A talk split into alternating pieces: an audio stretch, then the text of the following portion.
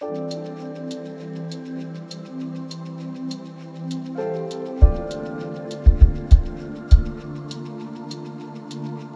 слушаете подкаст сообщества Undefined. Undefined. Undefined.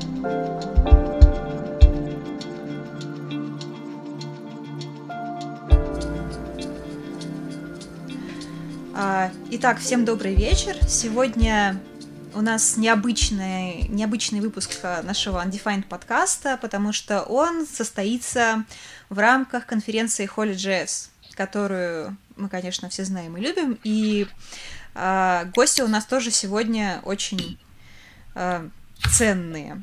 А, Итак, сегодня у нас в гостях а, Дмитрий Карловский, человек с огромным опытом разработки, организаторов метапов Питер.js, автор а, канала Core Dump, мейнтейнер фреймворка Mol, в общем, человека-пароход. А также у нас в гостях сегодня Алексей Золотых, тоже человек многих талантов, а, широко известный в узких кругах, а, член программного комитета Holy.js и ведущий подкаста «Тяжелое утро с Holy.js». Вот. Да, я прямо с полей сегодня. Вот если видите, это вот обратная сторона холли. Вот так она выглядит. Сегодня у нас легкий вечер. Ну, Да, я, да. я на это искренне надеюсь, что будет э, несложным. По крайней мере, для наших слушателей. А, вот, ну и поскольку мы как-то так э, приурочились к Holy.js, тема у нас будет соответственная. Мы поговорим о том, э, зачем вообще программистам конференции. А, И вот я хотела бы спросить у вас, ребята, как, как вы думаете, зачем программистам конференции? Мне можно начать, наверное, да? Да, ну как бы кому угодно можно начать. Все, у всех по-разному на самом деле. С одной стороны, есть как бы две составляющие изначально. С одной стороны, это образование, а с другой стороны, это общение. И как выяснилось вот из-за пандемии, которая началась, одно без другого как-то ну, не работает.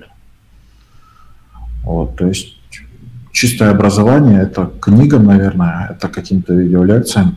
Чистое развлечение – это, наверное, в бар. Вот конференция, она где-то посередине находится вот этого всего. Вот. Мы на самом деле это, эту тему изучаем, и всякие интересные инсайты вот могу поделиться. Конечно. Делись. Вот я очень много читал в отзывах, ну, то есть вот проходит конференция, и, как правило, там приходит там, ну, такой листочек, наверное, на 20 листов печатных, где написана вся метадата про конференцию. Ну, то есть она идет как бы из отзывов. И о том, что люди пишут, кто-то в шутку, кто-то не в шутку, можно очень прикольную картину получить. У нас есть коллекция классных отзывов. Например, есть отзыв, по-моему, у Димы Подсура был, типа, очень круто, но нифига не понятно. Вот. О, это, это, кстати, мое впечатление от э, первой посещенной конференции Holy.js. Когда вот она была, она была первая, и для меня эта конференция была первая. Я была жуниор-разработчик, я пришла, мне было очень весело и ничего не понятно. Да, это вот одна, одна сторона медали, когда человек реально приходит за образованием и, скорее всего, смотрит на то, как это образование, в принципе, для него работает. То есть он там понял, не понял вот эти моменты. Есть другая сторона. Например, я себя ловлю на том, что я за всю конференцию, когда они еще были офлайновые, вообще бываю на одном-двух докладах. И то случайно. То есть все остальное, оно проходит как-то в общении.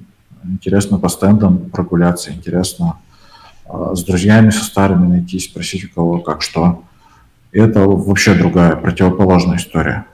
Вот. И все самые крутые разговоры, они были после конференции э, за чашечкой пива. Да, то есть там можно в баре поймать Рому Дворнова и спросить, а как у него там еще на тот момент в Авито, сейчас в Райте. Вот. Можно еще кого-нибудь поймать, выцепить. И это очень круто на самом деле. Вот какой-то такой двоякий ответ. А еще, кстати, классная биполярочка, знаете. Читаешь отзывы на доклад, и там в одном, ну, короче, через отзыв написано первый отзыв. Э, типа, да это и так понятно, любой дурак понимает. А второй, что-то мне было нифига не понятно. Давайте Ну, как бы на всех не угодишь, на всех не угодишь. А ты, Дима, что думаешь по поводу смысла конференции для разработчиков? А, Ну, каждый находит свой смысл. Например, а, Джун какой-нибудь условный может найти много всяких новых вещей для себя. А если это уже какой-то более состоявшийся разработчик, он, скорее всего, там ничего нового не найдет. Вот. И ему как раз будет интереснее ходить, тусить, а не сидеть, слушать доклады, где зачастую ничего нового, либо что-то не очень интересное. Потому что конференции они пытаются охватить широкую аудиторию. Из-за этого из того, что интересно тебе, у тебя там получается 10-20%. Вот и, соответственно, все остальное время ты занимаешься чем-то еще. А, но я бы еще упомянул, что а, на конференцию можно ходить, грубо говоря, в трех разных ролях. Во-первых, можно как слушатель, э, во-вторых, можно ходить как докладчик, а в-третьих, можно ходить как организатор. Вот. Я уже и ходила каждый... как слушатель и как организатор. Мне понравилось. И, и то, и другое. Попробуй сделать доклад. А, ну... А, потому что это совершенно разный experience, ты совершенно по-разному смотришь на ту же самую конференцию, когда ты в разных ролях находишься. А, тогда как бы встречный, связанный с этим вопрос. Что ты получаешь от конференции как докладчик? Ну вот как бы тебе это зачем? Ходить, рассказывать людям про свои жизненные опыты? Um, ну, вообще говоря, там много есть факторов. Uh, основной, наверное, фактор это self-брендинг. Когда тебе нужно, uh, скажем так, представлять окружающим, что ты не просто там ничего себя не представляешь, а что ты эксперт в какой-то области. Вот, это полезно для карьеры, ну, для меня уже не актуально, я уже выбыл из карьерной гонки, скажем так. А, вот. Эм, но для тех, кто еще борется за место под солнцем, э, для них это актуально э, и неважно, даже если ты, допустим, есть человек, который плохой программист, а есть человек, который хороший программист.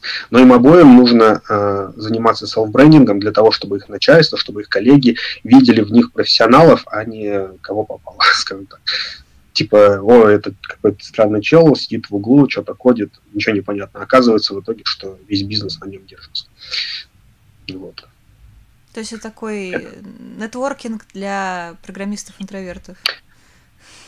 Э, что-то типа того. Но это только один аспект. Есть еще другие аспекты. Например, э, именно если делать доклады, то это развивает тебя как личность. То есть ты не только учишься каким-то техникам, как в случае, когда ты постоянно кодишь, например, но ты начинаешь понимать, как э, доносить информацию до других людей, как делать это эффектно, как, как сделать это так, чтобы они это запомнили, чтобы они это приняли. И это поможет не, не только просто в жизни, когда ты с кем-то общаешься, но и в том числе в карьере, когда тебе нужно что-то объяснить коллегам, начальству. Если ты хочешь промоушен, тебе рано или поздно надо будет научиться говорить. Да, хорошая мысль. Что-то как-то вы мигаете. Вот сейчас Дима пропал, зато Алексей появился. Раз Алексей появился, может да. быть, э, ты тогда... У меня есть с нами классная история свои... тему в этом. Давай. Да-да-да. Короче, э, смысл в том, что я ну, начал вот эту всю деятельность ну, примерно там 3-4 года назад. Вот. И когда я только начинал, я подавался как бы э, на очень многие конференции, прям очень много выступал. И в какой-то момент, ну, не все конференции созваниваются, многие, особенно европейские, они сразу же шли э, как бы отказ. Это нормально у них считается.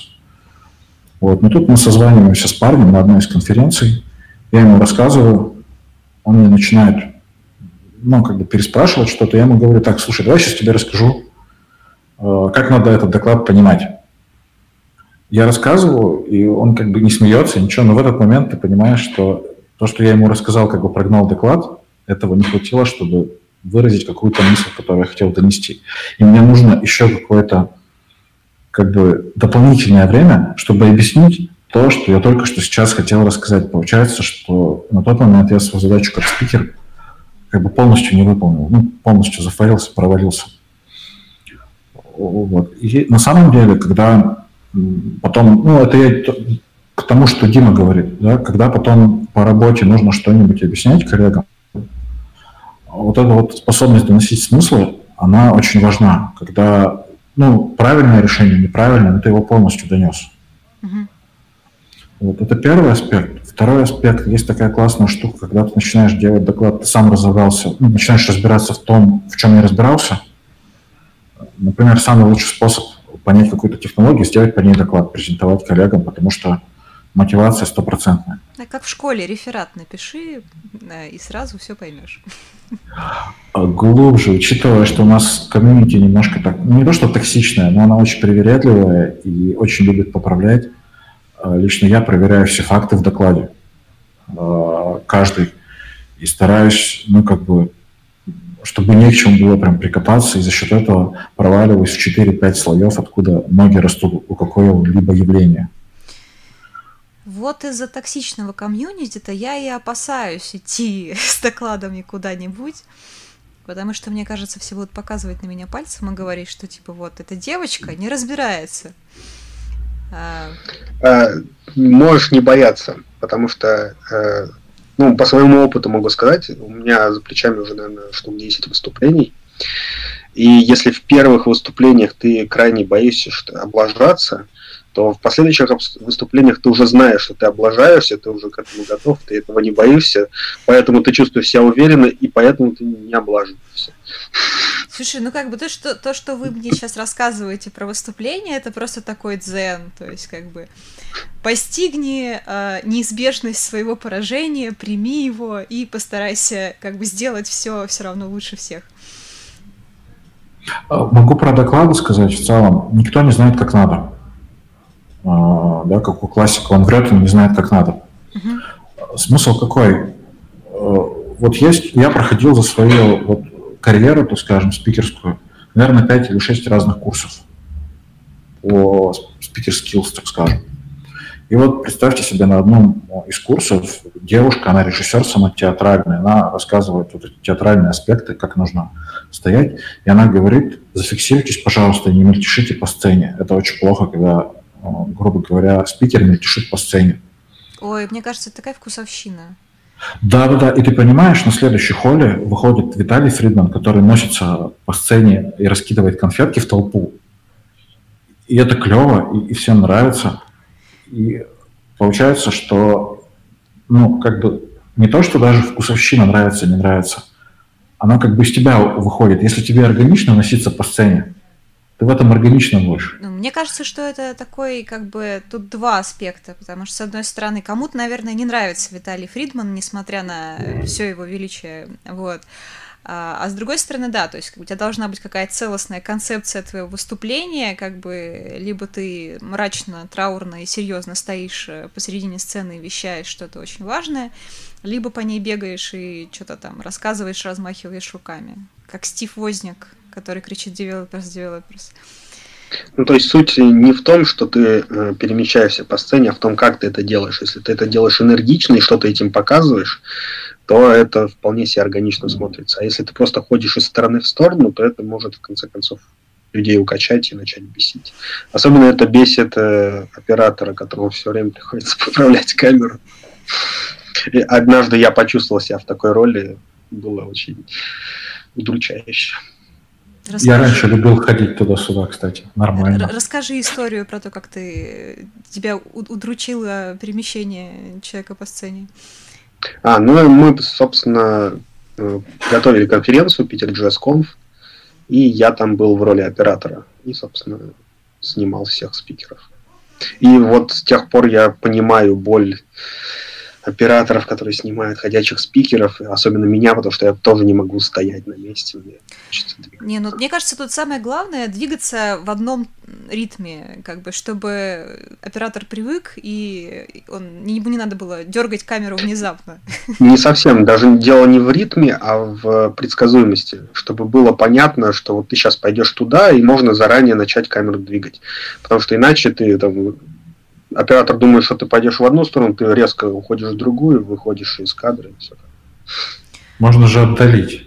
ребят, ну, отдаляешь. Можно, но тогда будет хуже видно. Да, потому что тогда, короче, эмоции, эмоции на лице непонятно, потому что человек может рассказывать очень эмоционально, эмоционально про любимую технологию и прям лучиться счастьем. А, раз уж мы углубились э, в то, как надо выступать, как э, быть хорошим спикером, то у меня к вам такой вопрос. Как вообще найти свою тему, подготовиться к докладу и вообще как понять, что ты готов что-то дать этому миру? Думаете? Сложный, сложный вопрос. А, Мы думаем над своей темой. Смотри, ну вот в случае с Димой, мне кажется, надо свой фреймворк написать. Радикально. Мне кажется, что да, это вообще да. беспроигрышный вариант, потому что ты всю оставшуюся жизнь можешь потом ходить рассказывать про свой фреймворк. А, у меня есть простой алгоритм, на самом деле. А, первый, первый вопрос, на который вам стоит ответить, это в чем лично вы хорошо разбираетесь. Ну или что вам в принципе интересно. А потом из этого э, попробуйте отфильтровать то, что, э, возможно, не знают другие люди. И именно вот про это стоит подробно рассказать, то есть донести какие-то мысли, какие-то инсайты, которые у вас уже есть, а у других людей еще не сформировались, и которые могли бы им быть полезны. И про это можно сделать доклад. Угу. Ты, Леша, что думаешь? А у меня критерий новизны в последнее время, вот с работой в программном комитете, он уходит немножко дальше куда-то. Объясню почему. Вот есть такой, не знаю, байс или как это объяснить. Условно говоря, он называется «Я уже все видел» у senior level разработчиков. Если посмотреть на статистику того же Holy.js, очень много новичков приходит в индустрию. А с учетом вот этих всех карантинов и всей вот этой истории, очень много сейчас зайдет туда еще новичков после школы. И для них вещи, которые очевидны для нас, далеко не так очевидны. Вот. И рассказывать принципиально просто про что-то новое, что никто не рассказал, наверное, не совсем правильно, потому что есть темы, которые, может быть, недораскрыты, или которые раскрыты неправильно, хуже, чем могли бы быть. Да, то есть я вот, например, не знаю ни одного нормального доклада про архитектуру. Вот чтобы кто-то разложил по полочкам, как нужно правильно писать большие приложения. Вот, я их постоянно, эти доклады сам делаю и вижу, что другие делают. Постоянно подхожу к этому. Информация это вроде бы много не появляется, архитектура меньше меняется, чем, ну, так скажем, фреймворки или библиотеки или API. Но, тем не менее, нормального еще ну, доклада, в том числе и свой, считаю, не очень хорошим в этом отношении. Я не нашел. Поэтому здесь вопрос, а, наверное, цели и вот даже когда мы работаем в программном комитете Holy.js, мы со спикерами работаем, я, по крайней мере, за себя скажу, исходя из цели. То есть первый вопрос э, человеку, что ты хочешь донести. Вот ты пришел, и с этого на самом деле стоит начать. Потому что от этого можно поставить метрику и посмотреть, а что получится, и провести как бы, зрителя из точки там 0, которую мы определили, в какую-то другую точку. То есть если просто выйти куда-то и рассказывать, пытаться рассказывать что-то новое, оно непонятно, зачем мне это. Вот.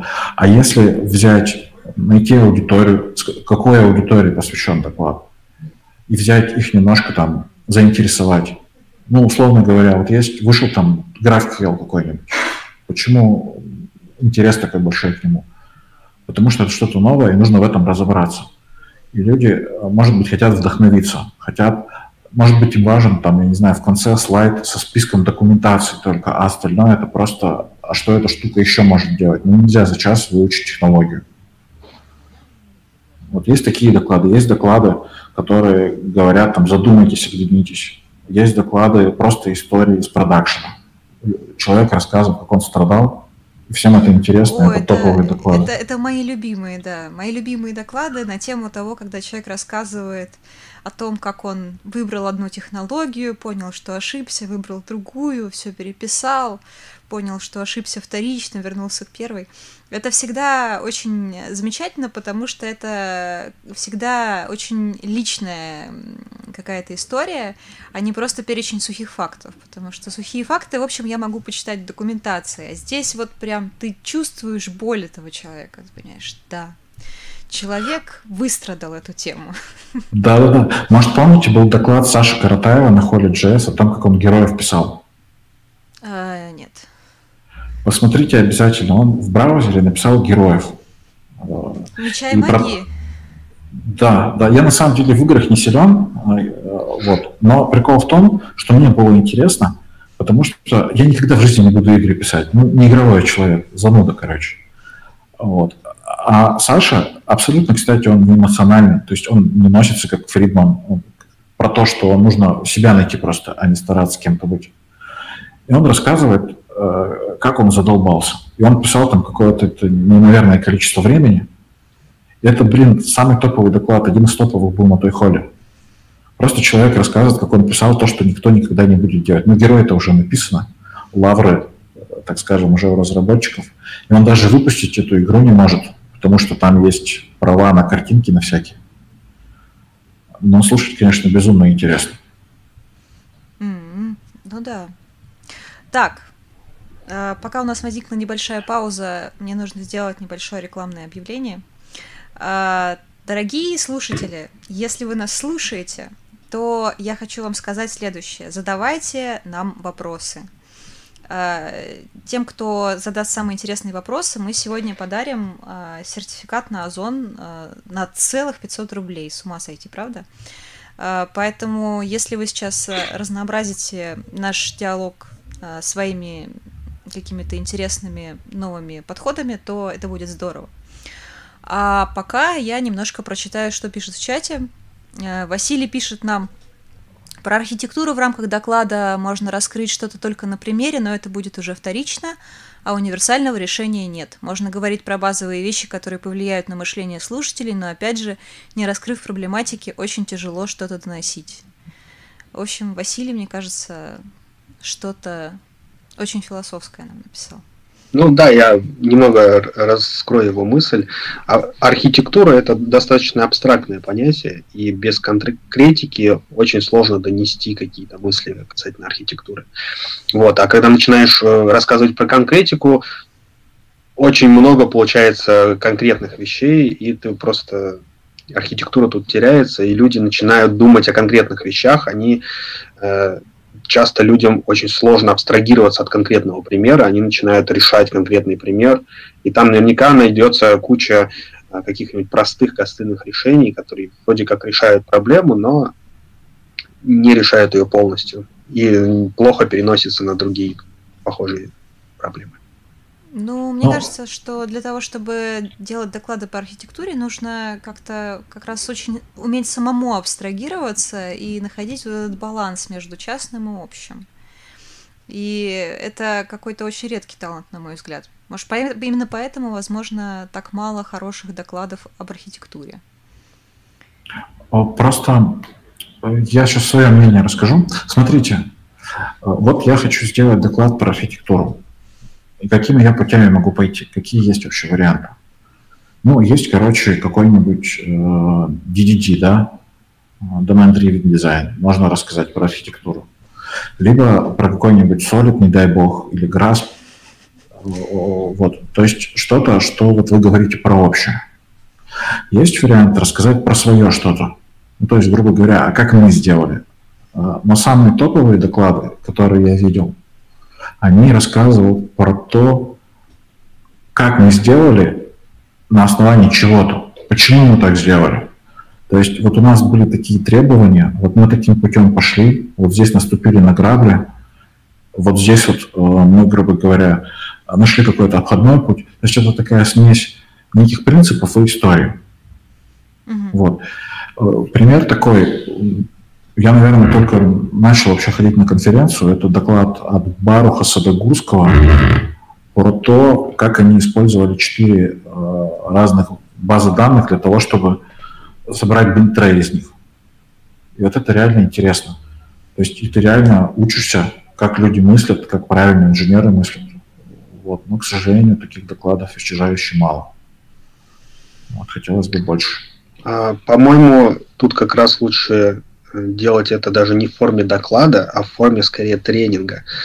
Э, потому что тут задача не в том, чтобы донести какую-то мысль, а в том, чтобы сформировать у человека какой-то инсайт, чтобы у него нейроны правильно сложились в правильной последовательности, чтобы он понял какой-то другой уровень абстракции, а не просто какой-то алгоритм, который можно применить. Слушай, вот как раз-таки был у меня опыт тренинга. Мне тренинг очень понравился. То есть я участвовал, не то, что я вел, а люди, которые были вокруг меня, он им вообще не зашел. Почему? Потому что у всех разные ожидания. То есть если ты приходишь на тренинг, э, ты как бы априори должен заплатить большую денежку. Почему? Потому что подготовка тренинга – это очень тяжелая история. Я как человек, который тренинги делал, прям скажу, что это месяца 3-4 работы каждодневной, наверное. Вот. Там вопрос, ну, как я уже сказал, в ожиданиях. То есть ты такой, я вам покажу, как сделать архитектуру чего-либо. И начинаешь делать. И у людей, например, которые пришли на этот тренинг из мира Java, у них там одни ожидания, они все на Java хотят. У людей, которые пришли из мира JavaScript, э, да, а то еще какого-нибудь React, у них другие ожидания, у них другие вообще. Вот. И когда эти все ожидания вместе сходятся, удовлетворить ну, как бы всем невозможно. Поэтому это все тоже история провальная. Тут скорее дело не в ожиданиях, а в разных условиях. То есть разные люди варятся в разных э, условиях, разных требованиях, и, соответственно, э, для их условий правильная архитектура – это совершенно разные вещи.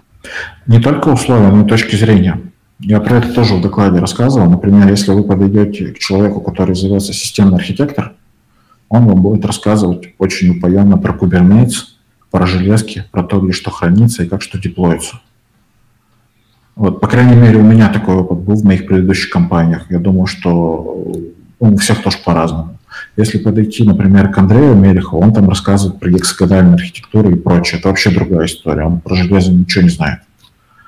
А, если спросить где-то вот на Питер.js подойти к ребятам, то они будут рассказывать, как файлики раскладывать по папочкам. Это все, с одной стороны, архитектура, с другой стороны, это просто разные точки зрения на одно и то же. То есть можно так посмотреть, можно так посмотреть. И вопрос, наверное, как выбрать ту точку зрения, которая самая важная. А Но это уже... Э, и не надо выбирать. Мне кажется, что вот исходя из того, что ты говоришь, возможно, э, было бы интересно ходить на конференции как раз людей с разными точками зрения, типа там сходить к девопсам, сходить к джавистам, сходить к фронтендерам, и как бы у всех послушать что они про это дело думают, э, чтобы, может быть, где-то вот посередине найти какой-то синтез всех этих идей. Я думаю, подожди, я короткую мысль скажу. Э, я думаю, тут лучше не ходить к фронтендерам или бэкендерам, а наоборот, приглашать в свою тусовку кого-то со стороны, чтобы он рассказал про то, как с их стороны смотрят на то, что у них тут происходит. А я вот прям поспорю. А, давай сейчас тоже... Ну, это немножко моя философия, но я сейчас постараюсь объяснить, почему я спорю. Вот я работал в компании Райк, я сейчас могу называть, это не секрет. Оно, ну, она продает, по большому счету, ну, знаете, да, что такое? Это такая джира для менеджеров. Угу. Да? Я там работал. Да, да, это известная история. Вот. И, грубо говоря, а, какая у них задача? У них задача, по большому счету, продать интерфейс. То есть, грубо говоря, если мы посмотрим по нагрузкам, по профилю нагрузок, еще почему-то, то, что там творится с точки зрения API, оно вроде как, ну, это мое, опять же, личное мнение, не так важно. То есть не, не так важно, э, как это там, по большому счету, масштабируется. Ну, наверное, важно, но это не первостепенно. Я, когда прихожу в трекер задач, э, мне важно, чтобы там вот эти задачи, они как бы сортировались, закрывались без багов и желательно быстро. Это одна как бы история монетизации. И поэтому очень важно сделать правильно фронтенд, про взаимодействовать правильно между бэкэндом и фронтендом. И с точки зрения будут для этого продукта самыми важными. Если мы, например, говорим про какой-нибудь ES3, да, ну, амазоновскую вот эту э, AWS, вы вообще видели там интерфейсы? Там но, как бы так помягче сказать, я не сразу разобрался, что там происходит. И интерфейсы там родом из 90-х, потому что им эти интерфейсы вообще не важны. Во-первых, AWS прекрасно конфигурируется через API, а, а во-вторых, как бы программисты там сами разберутся. Основное, э, то, что есть в AWS, это надежность. Интереснее поговорить про то, как умеет надежность обеспечивать. И эта точка зрения здесь важна. И, э, а на фронтенд они в целом забили, и в целом, ну, как бы это работает, живет, летит, никаких проблем нет.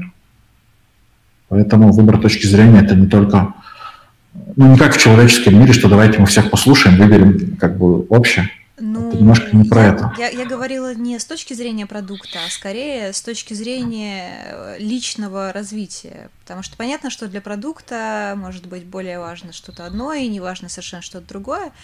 А, но вот, э, вот лично для тебя как разработчика, как бы разве не интересно послушать, что думают об этом люди с несколько другим бэкграундом? Для кого-то интересно, а кто-то настолько забит, устал, там его и так на работе уже все заколебало, он еще тут будет ходить. Многие люди не очень хотят куда-то выходить из своей зоны комфорта, поэтому как раз я и предлагаю приглашать кого-то вот, допустим, устраиваем метап про JavaScript, и можно пригласить какого-нибудь DevOps, чтобы он там что-то рассказал. Со, с, таким образом, э, люди, которые крутятся в тусовочке JavaScript, да, узнают что-то там про DevOps. Вот, и я еще хочу рассказать про свою историю как раз э, в Райке, как раз архитектурную историю, э, и связанную с производительностью. Короче, у нас была такая там слева есть такое меню, где выводится список всех папок. И э, в, какой-то момент, и когда мы грузили, мы просто грузили это э, денормализованным JSON, то есть э, папка внутри папки, внутри папки, внутри папки и так далее. Э, вроде бы самое простое решение, да? Однако в какой-то момент мы решили позволить пользователям вкладывать пап, одну папку в несколько других папок. Вот. Э, в итоге из-за того, что мы грузили JSON, э, JSON в денормализованном виде, все это денормализовывалось вот в такую развесистую структуру, то есть одна и та же папка находилась в куче разных папок, и, соответственно, она была продублирована, и все ее содержимое было продублировано. Сад а там было... Тропок. Да, в итоге там э, сравнительно небольшое дерево, там буквально, я не помню сколько, ну, допустим, 100 папок, э, они весили э, десятки мегабайт в виде JSON, потому что они там продублированы очень много раз были. Вот. И, э, собственно, с тех пор я как раз э, тогда я словил инсайт о том, что грузить данные надо всегда в нормализованном виде, и обрабатывать их становится гораздо проще, чем в денормализованном. Вот, то, то есть, что мы тогда сделали, точнее, что мы тогда, не, по-моему, так и не сделали мы тогда сделали ленивую загрузку, но правильнее было бы сделать так, что э, мы гру- грузим плоский список папок, внутри папок э, их данные, и в том числе ссылки на другие папки. Вот таким образом э, тот же самый JSON в нормализованном уже виде весил бы там жалкие килобайты. Mm. Вот, и еще тут такой момент, что э, на сервере все это хранилось в Postgre, в Postgres то есть э, в виде табличек. Э, бэкэнд выгребал эти записи, строил из них развесистый JSON. Этот JSON присылался на клиента. И на клиенте мне ну, неудобно работать с голым JSON, хочется модельки умные, чтобы там были клевые методы, типа там Э, проверить права пользователя, еще что-нибудь. Вот. И чтобы с этим работать, строить эти нормальные модельки, приходилось как раз делать э, нормализацию денормализованных данных, то есть обратно получать вот эти вот а, отдельные сущности со ссылками между ними. В итоге получается, что клиент и сервер делали лишнюю работу, которую можно было бы не делать. Достаточно было бы вот Э, записи из базы данных, грубо говоря, практически в том же самом виде выдавать клиенту, и работать было бы проще. Это, вот такая длинная история. Интересный кейс. А, так, давайте отвлечемся на то, что пишут нам наши слушатели, которых как-то очень немного. Василий спрашивает, как мы думаем, почему докладов, э, я так понимаю, про архитектуру с примерами решений стало мало? Как вы думаете? Люди стесняются рассказывать про свою архитектуру. Люди стесняются рассказывать про свои ошибки, мне кажется, в большей степени. Даже Зато любят рассказывать про чужие. А про чужие ошибки нельзя рассказывать, это неприлично. Да ладно, все рассказывают. Вот я как раз вчера упоминал э, выступление Ильи Климова, где он рассказывал про фактически э, ошибки его предшественников по реализации GitLab и как он с ними боролся. Это очень любят как раз такие доклады, что вот у нас вот куча легаси, и вот так вот мы с, ней, с этим боремся. Довольно популярный формат. А, где-то я видела мем, что как бы эта фаза называется высмеивание кода, когда ты приходишь и начинаешь тыкать пальцами в то, что там написали до тебя, и говорить, эй, кто ж такое пишет, я сейчас тут все сделаю История правильно. с тремя конвертами, да, такая? Да, а потом следующий человек а уже делает доклад про твой код, который ты после этого написал. Да, так и происходит. А что за история с тремя конвертами? Ну, это старый советский несмешной анекдот. Я тебе предлагаю просто погуглить и слушателям заодно. Okay. А, что, в, нем, рассказывать... в нем есть неприличные слова? Нет, он просто не смешной и занудный. Но к нему прикольно отсылаться, потому что это очень жизненная история. Вот. Окей, okay, хорошо. Все запишите себе, что нужно погуглить анекдот про три конверта. А, так, к нам присоединилось еще немного пользователей, и я им сообщаю, что у них есть уникальный шанс, э, во-первых, задать э, вопросы вот этим очень интересным людям, и что-то узнать для себя новое про конференции, как делать доклады и всякие такие вещи, а во-вторых, а, задать какой-нибудь такой звездный вопрос, чтобы нам захотелось подарить вам сертификат на Озон на целых 500 рублей. Ну, вдруг вам не хватает 500 рублей на что-то. А, а мы тем временем продолжим. У меня тут есть э, набор вопросов таких, типа на поболтать. Расскажите про э, первую конференцию, которую вам э, довелось посетить в своей жизни. Как были ощущения? Ой, у меня классная история есть, поэтому... Давай. Помните такую библиотеку jQuery? Да, я более того, как бы я с ней все еще работаю на проекте. У меня флешбеки с, с ней. Да, и, и расплакалась, да, и ушла так. И, да, и нервно засмеялась. Да, да, да. Вот, э, в общем, несколько лет назад одна контора, я, по-моему, сейчас уже в живых нету, она решила, ну, так скажем, сделать конференцию по jQuery. Она туда на тот момент э, позвала очень крутых спикеров, ну, очень известных ребят. В частности, был core-контрибьютор в jQuery. Я сейчас не помню, кто. Она была в Москве. Мне там бесплатно достался билет на эту конференцию. Вот. И к вопросу о выборе призов. И там был конкурс вопросов, чуть ли не вообще не по всей конференции. И там, например, э, ну, я уже не помню конкретно, но там третий приз, там, я не знаю, магнитофон там, какой-нибудь, да, не магнитофон, конечно, а колонка там, да, второй там приз, например, там телефон, а третий приз, ну, в смысле, первый приз – это ужин с этим чуваком, который core-контрибьютор, оплачиваемый. Вот. И прикол в том, что этот core-контрибьютор, он заболел, как бы, ну, он реально больной был. Он кашлял, чихал.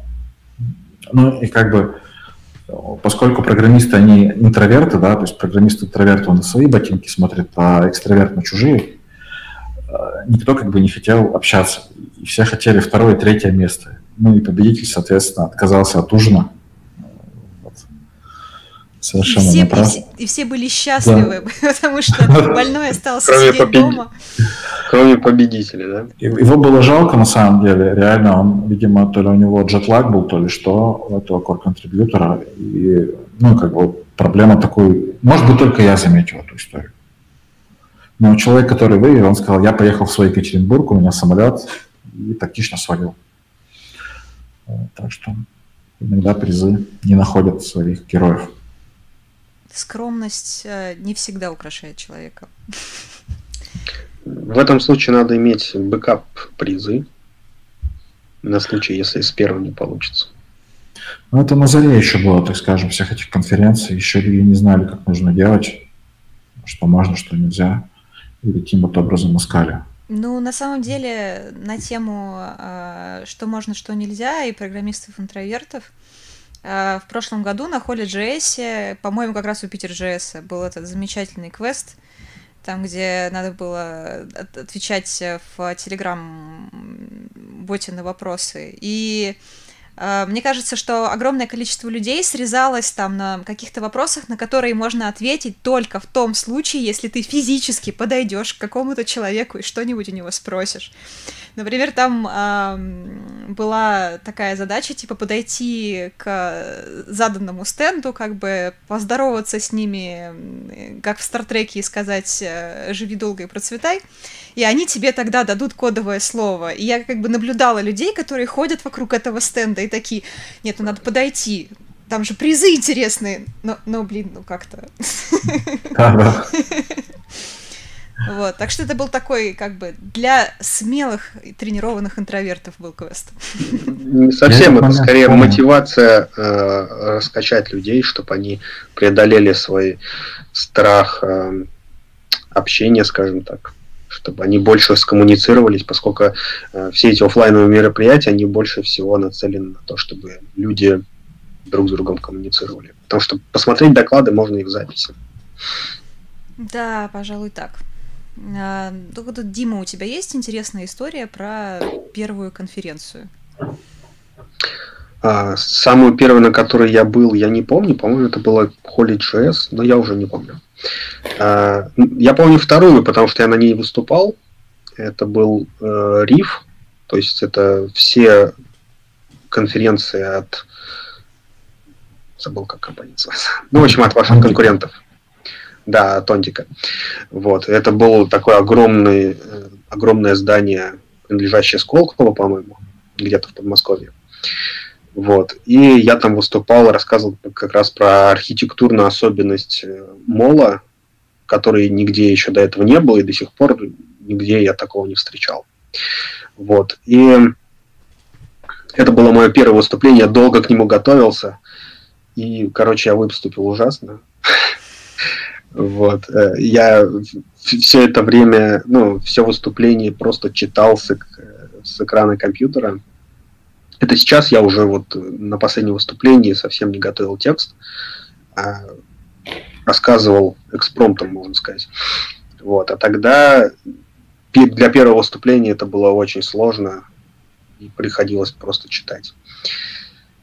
Вот, ну, на мой взгляд, это даже не так уж плохо, потому что было бы гораздо хуже, если бы я рассказывал просто постоянно эко, я забывая, что я хочу рассказать, что там следующее нужно рассказать. В общем, когда спикер постоянно зависает, на мой взгляд, это еще даже хуже, чем, он, чем когда он читает текст с экрана, но хотя бы с выражением читает и без записи.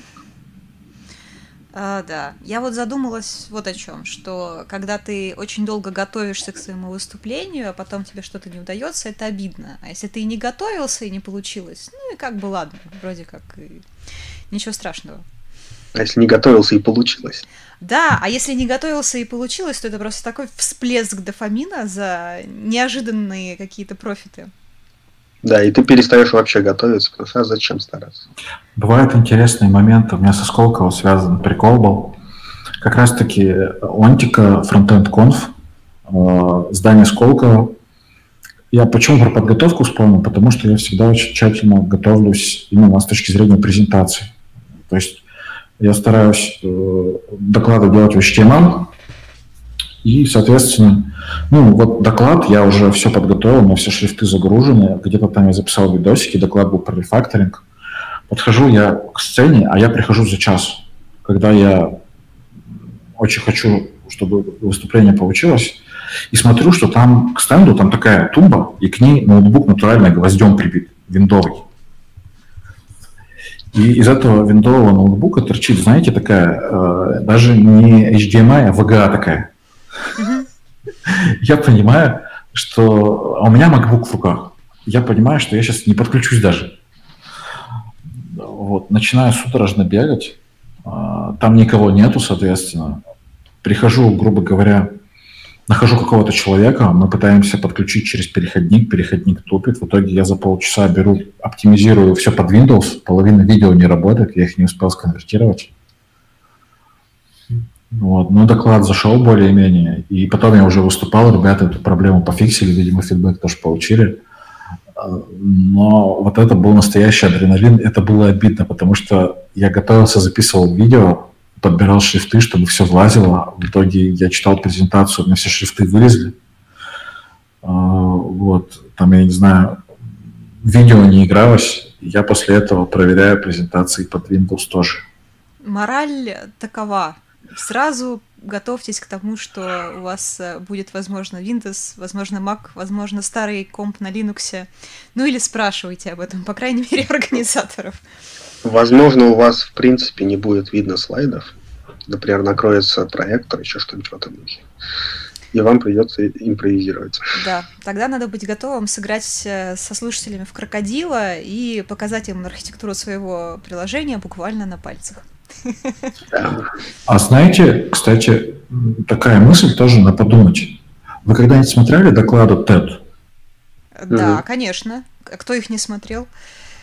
Да, мне кажется, это в некотором смысле некий эталон вообще в целом докладов. А, да, если вот безотносительно, так скажем, к технологии, если просто посмотреть на качество спикера, на качество подачи, если вы посмотрите внимательно, а, как там люди говорят, они зачастую, у них четыре слайда, и на этих слайдах мотивирующие картинки, типа чувак какой-нибудь в небо бежит по горам. И они как-то так умудряются голосом донести какую-то сложную мысль, не используя слайды.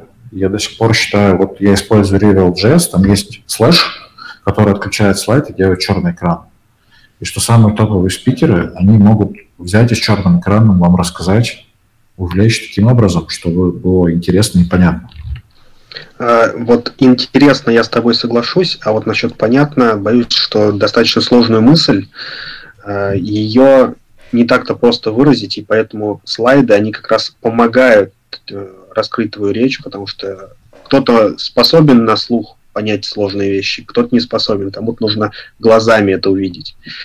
И поэтому как раз в хорошем докладе и, и совмещается и речь, и э, слайды, и все такое. Мне кажется, что ну, это еще очень от темы доклада зависит, потому что на угу. очень часто бывают э, доклады на какие-то такие гуманитарные темы, которые, в общем, не требуют к себе графиков, примеров кода, э, каких-то таких картинок, которые могли бы визуализировать достаточно абстрактные понятия, потому что все абстрактные понятия, которые в этих докладах описываются, это какие-то вещи, о которых мы все в курсе, там какие-то чувства, эмоции, ситуации жизненные.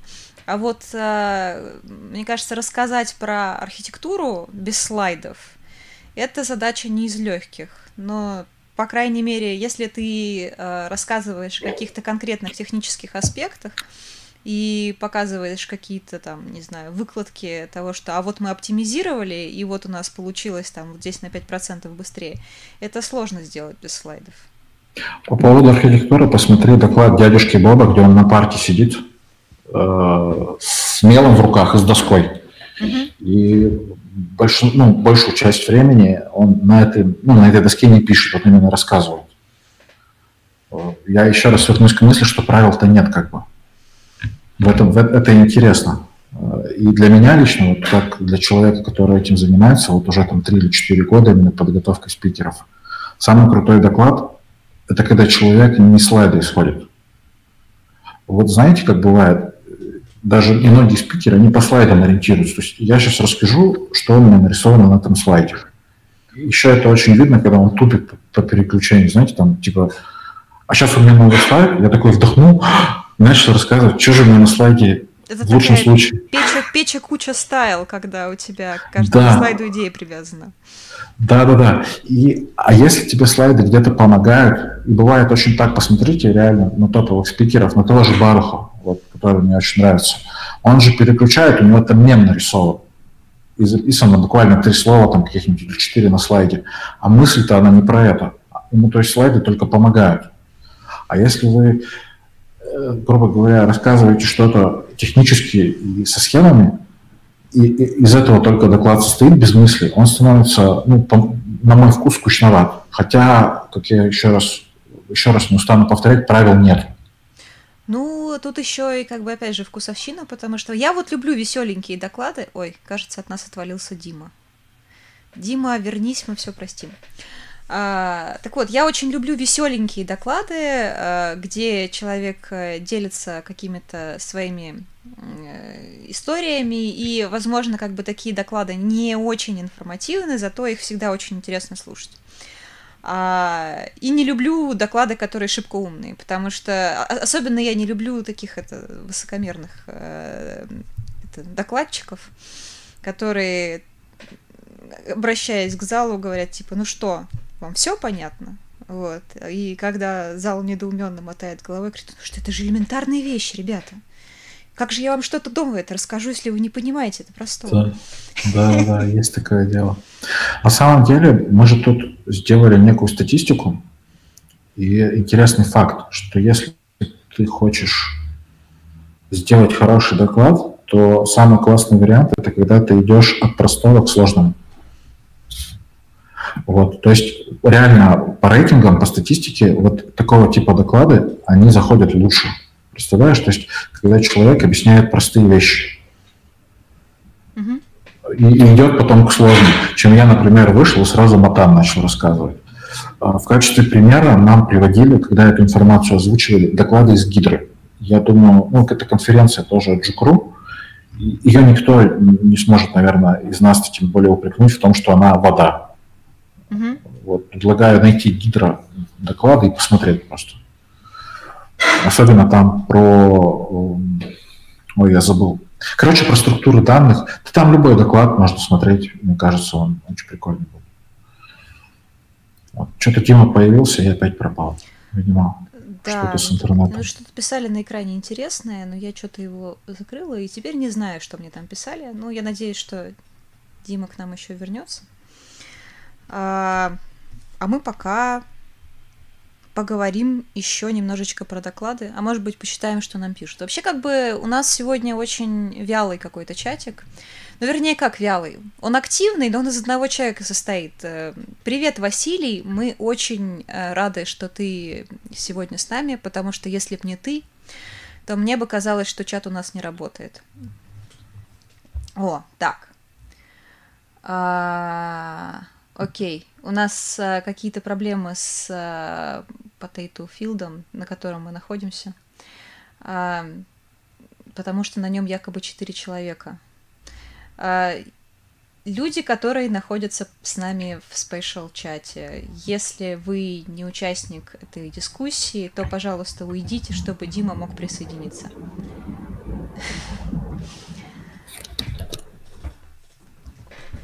Так вот, сегодня день технических накладок, причем не только у нас, но и у джугов и вообще везде.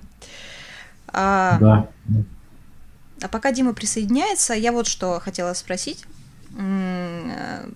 Между докладом на тему, в которой ты хорошо разбираешься, и докладом на тему, о которой ты вообще ничего не знаешь, ну или, может быть, только краем уха слышал о существовании чего-то такого, ты бы что выбрал? То, что мне интересно. Ну, то есть вот это, об этом ты вопрос, а как ты поймешь, что тебе интересно? Вот как, как ты для себя выделяешь интересные доклады? Слушай, я рассказывал, если про меня... Ты говоришь про меня или куда бы я пошел? Я просто... Про, про куда бы ты пошел, да. Я, про, про, твои, про тебя, а, твое личное мнение. Я думаю, про что бы я рассказал. Зависит, наверное, от просто какого-то моего субъективного отношения. ну, по идее, вот я бы раньше сказал, еще, может, год назад, что я бы пошел туда, куда я не знаю. То есть, условно говоря, я сижу и пять лет пишу на реакте, я уже знаю, как там, что делать. Я вообще, ну, как бы бог реакта. Я ну, иду на доклад какого-нибудь, там, я не знаю, Дэна Абрамова про то, что там есть какие-то обновления про хуки. Вот это, мне кажется, бездарно потраченное время. Ну, как бы, если так разобраться. Надо типа идти туда, куда ты не знаешь. Но сейчас вот постепенно, может быть, приходит мысль, что некоторые вещи-то, может быть, не особо и нужны. Ну, то есть, условно говоря, вот мне не нравится разработка игр. Я не могу понять, почему. Потому что ты вот. просто ну, не любишь игры. Потому что, как правило, люди, которые хотят заниматься разработкой игр, это игроки. Наверное, наверное. Я люблю игры, но я такой наркоман. То есть я сижусь в игру, я ее прохожу за неделю, не спя, и ухожу из нее. Вот. Пока но это как-то без эстетики. Да, Пока да. тебя не было, Дима, мы э, обсуждали вопрос, э, куда бы пойти, на доклад э, о технологии, о которой ты ничего не знаешь, э, или на доклад э, по какой-то теме, о которой ты знаешь все и много с ней работаешь, и вот там сходить посмотреть, что думают другие люди по этому. Я еще по предыдущей теме хотел поопонировать. А, давай. Потому что, ну вот, часто любят приводить в пример какие-нибудь классные доклады, классных докладчиков, типа, вот смотрите, чего чел хорошо выступает. Однако не всем да, дано быть классными, э, и можно сколько угодно ориентироваться на крутых спикеров, и самому никогда таким же крутым не стать, потому что у тебя просто э, либо харизмы вообще нет, либо твоя харизма вообще в, другом, в другой плоскости. Вот. Э, поэтому там ориентироваться на то, как какой-нибудь, допустим, Виталий Фридман прыгает по сцене и пытаться повторить, э, не у всех получится, и, и даже не стоит стараться, наверное. Вот, а, и... есть чем ответить. Да, да я сейчас закончу. А, давай, и давай. вот как раз то, что там дядя Боб может что-то рассказать, допустим, ничего не нарисовав на, на доске. Опять же, ну вот дядя Боб, даже если такое может, далеко не каждый так сможет. Это верно. Кому-то не дано. А, я тут, ну, как бы на любительском уровне издалека начну, увлекаюсь музыкой. Ну, то есть я играю на гитаре э, уже давно, наверное, лет 12 или 13, больше даже. О, я играю на вот. бас-гитаре, мы можем с тобой основать группу. Да, а я пою. Отлично. А ты что? Отлично. А я пою. Вот, у нас вот. уже есть трио. И ты наверняка знаешь такой канал, называется «Нескучный саунд». Угу. И там такой человек, я его безумно люблю, по фамилии Зелков, рассказывает про то, ну, из чего музыка, собственно, и состоит. Достаточно научно-популярно. То есть оно, с одной стороны, научно, с другой популярно. И там есть очень прекрасный выпуск, как он разбирает песню Эда Ширана по нотам. Именно по вокалу. Вот Дима меня поймет, если он любит петь. То есть он берет и каждый мелизм пытается пропеть и пытается понять, почему там этот мелизм есть. И благодаря этому, по крайней мере, вот он утверждает, не Ширин, конечно, Зелков, о том, что если вот так вот пытаться разобрать именно э, партию по косточкам для себя самого и попытаться пропеть, Эдом Шираном ты, конечно, не станешь, да, безусловно. Ну, или станешь, там, если ты очень, очень талантливый. Но, тем не менее, прокачаться в пении это тебе позволит. Если мы говорим про дядюшку Боба, э, безусловно, не каждый может сесть задницей на парту взять в руки мел и час рассказывать, учить молодежь, как нужно правильно архитектуру строить. Кого-то просто выгонят. Меня, например, если я так сделаю. Но, тем не менее, понять, из чего доклад состоит, разобрать его по косточкам и какие-то вещи применить у себя абсолютно точно стоит. А, к сожалению, а, если ты смог разобрать по косточкам и понять, как это сделано, это совершенно не гарантирует тебе а, возможности собрать это обратно. То есть как собрать автомат, вернее, разобрать автомат и собрать его обратно – это разные вещи. Я просто... У меня есть филологическое образование. Я знаю, как это разбирать художественные произведения по косточкам. Я знаю очень много людей, которые очень хорошо это делают – но это не сделало ни- никого из них великим писателем. Потому что умение разбирать и умение собирать это не всегда одно и то же. А вот зачастую люди, которые умеют собирать, они вообще не понимают, зачем и как они это делают. Они просто вот именно садятся задницей на парту и начинают делать что-то по наитию, и вот они, оно у них как-то так от души пошло, и все как-то так замечательно само собой получилось, вроде как. Дионисийский тип творчества называется. Я понимаю, понимаю. На самом деле соболезную с образованием. Нет, шучу. Я на самом деле очень люблю филологов. Их в моей жизни много, и все люди очень умные. Ну, пошутить, ну не пошутить не мог. Ты еще должен был обязательно пошутить про то, что моя коронная фраза должна быть «свободная касса». Да нет, есть прекрасные, можно и в этой сфере развиваться, очень круто. Но тем не менее, вот э, когда ты поешь вместе с Идом Широном по ноткам, по косточкам, и когда ты пытаешься какие-то слайды вставлять, какие-то приемы брать у топовых ребят, а почему-то спикеры именно растут по практике. Вот. А, такое есть. И на самом деле воруй как художник, бери все лучшее, а, смотри какие-то фишки. Главное, чтобы они тебе подходили конкретно. Вот. А с твоим аргументом в целом согласен. Если ты будешь полностью кого-то копировать, получится пародия. Окей. Ну, а... это целый отдельный жанр. Да, это, ну, целый, да. это целый отдельный жанр, к сожалению, неприменимый к конференции. Думаешь? А, Надо ну, попробовать. Слушайте, да, мне было бы на самом деле интересно посмотреть на первого в истории JS конференций пародиста, который спародирует Фридмана. Или, не знаю, кого-нибудь. Кого-нибудь из... А если побреюсь на лысо и пойду по сцене. Есть же еще харизматичные люди, которых тоже можно копировать. И можно рассказывать доклад в стиле, например, комментатора Гусева. Да, или в стиле Жванецкого. Представляете себе доклад в стиле Жванецкого? Сегодня у нас... Какой-нибудь постмортом. У нас, а, сегодня у нас а, а, два сервиса на больших, а вчера было пять на маленьких. И Twitch ходят, поднимают, потом уходят, идут обратно. Вот в таком стиле можно.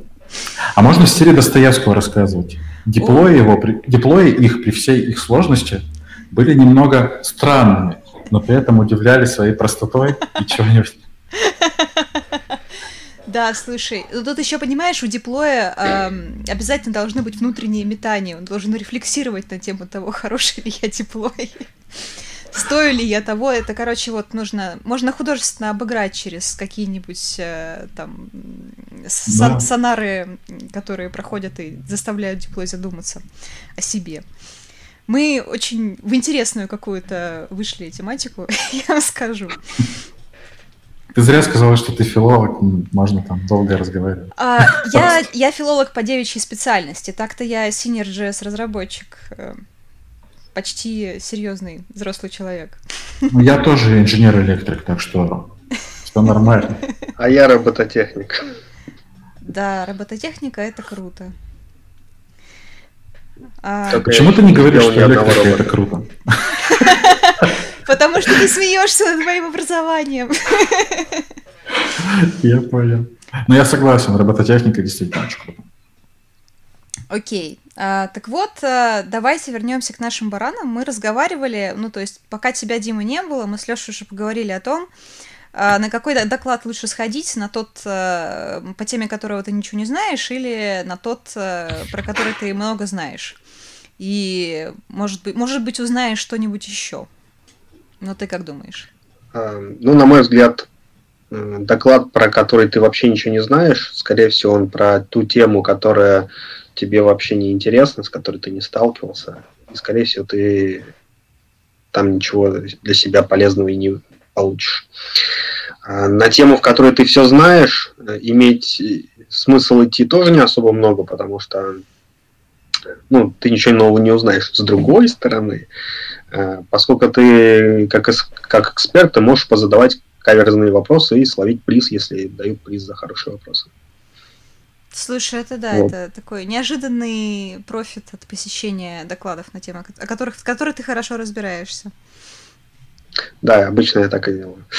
Ходишь, троллишь. А, ну да. А, это, только кстати, вот сейчас... Вот... тема с, мерчем, да. Да, ну с офлайном я так постоянно делал, а вот в онлайне что-то мерч не дают за вопросы, я впустую вопросы задаю. Слушайте, я тут на одной конференции вообще оделся классно, полностью. У меня до сих пор, это два года назад было, но у меня до сих пор есть в чем хотите. Рассказываю. Значит, Dart Summit. Dart язык, на котором пишет мало кто. Конференция, соответственно, в LA. Да? Там ребята все политкорректные. Вот. А кто меня видел, понимает, что я там, грубо говоря, 140 э, килограммов весом и 2 метра ростом. Ну, то есть я не маленький нифига. Ты крупная фигура в разработке. Я даже сказал бы, что я никого не, не видел больше человека во фронтенде и даже в JavaScript. Нет, ты оделся как маленькая фея. Я, сам, я самый крупный.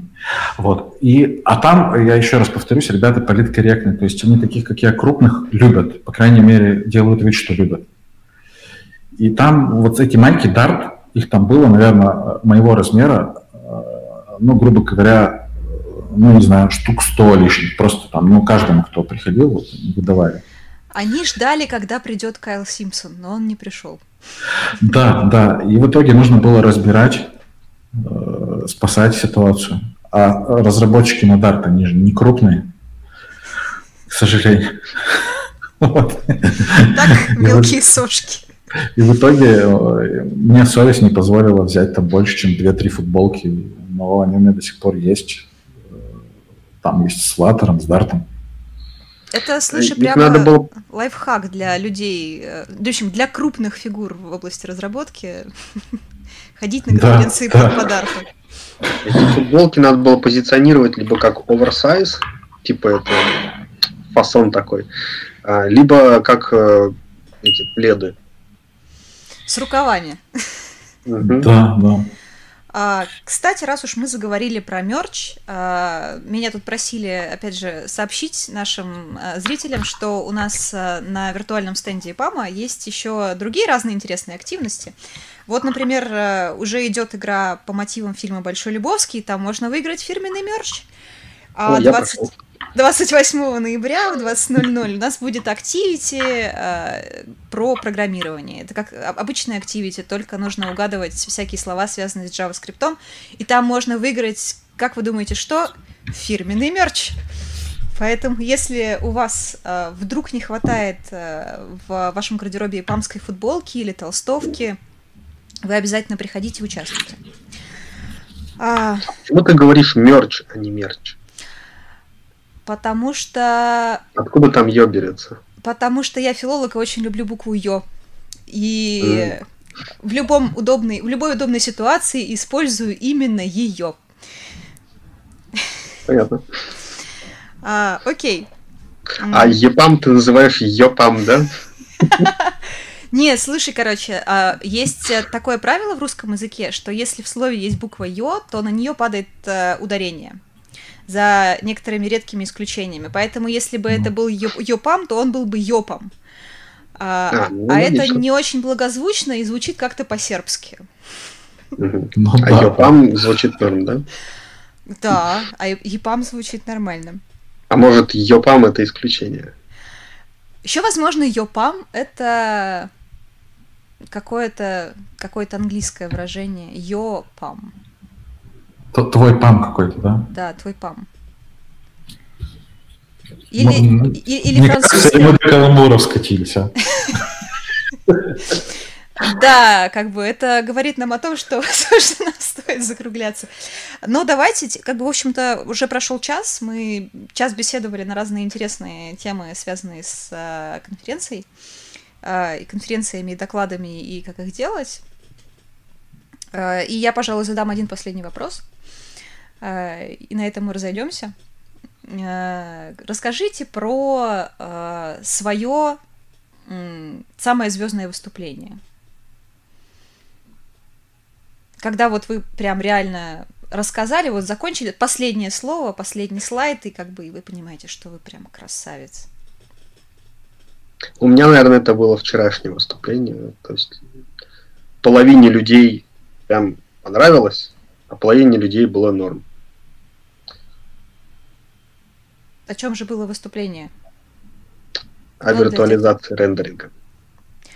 А, то самое знаменитое выступление про, про виртуализацию рендеринга. Прям знаменитое? А, ну, среди меня. Я же читала планы выкладки. Кстати, слушателям рекомендую ну, найти, посмотреть. Я как член ПК знаю, что там прям интересно. Вот. вот. Слышали все? Э, как закончите смотреть наш подкаст, идите смотреть... Э, Вася, иди посмотри. Да, Вася, если ты не видел, обязательно посмотри. А, ну хорошо. У тебя, Леш, какой такой самый звездный опыт? А, у меня смешной опыт. Ну, нет, он даже не звездный, он неудачный, меня многому научил. Я обычно очень много общаюсь с залом, шучу много. И тут так получилось, что в соседнем зале находит JS, Э, поменялся Леша Охременко, которого я безмерно люблю, он очень крутой спикер.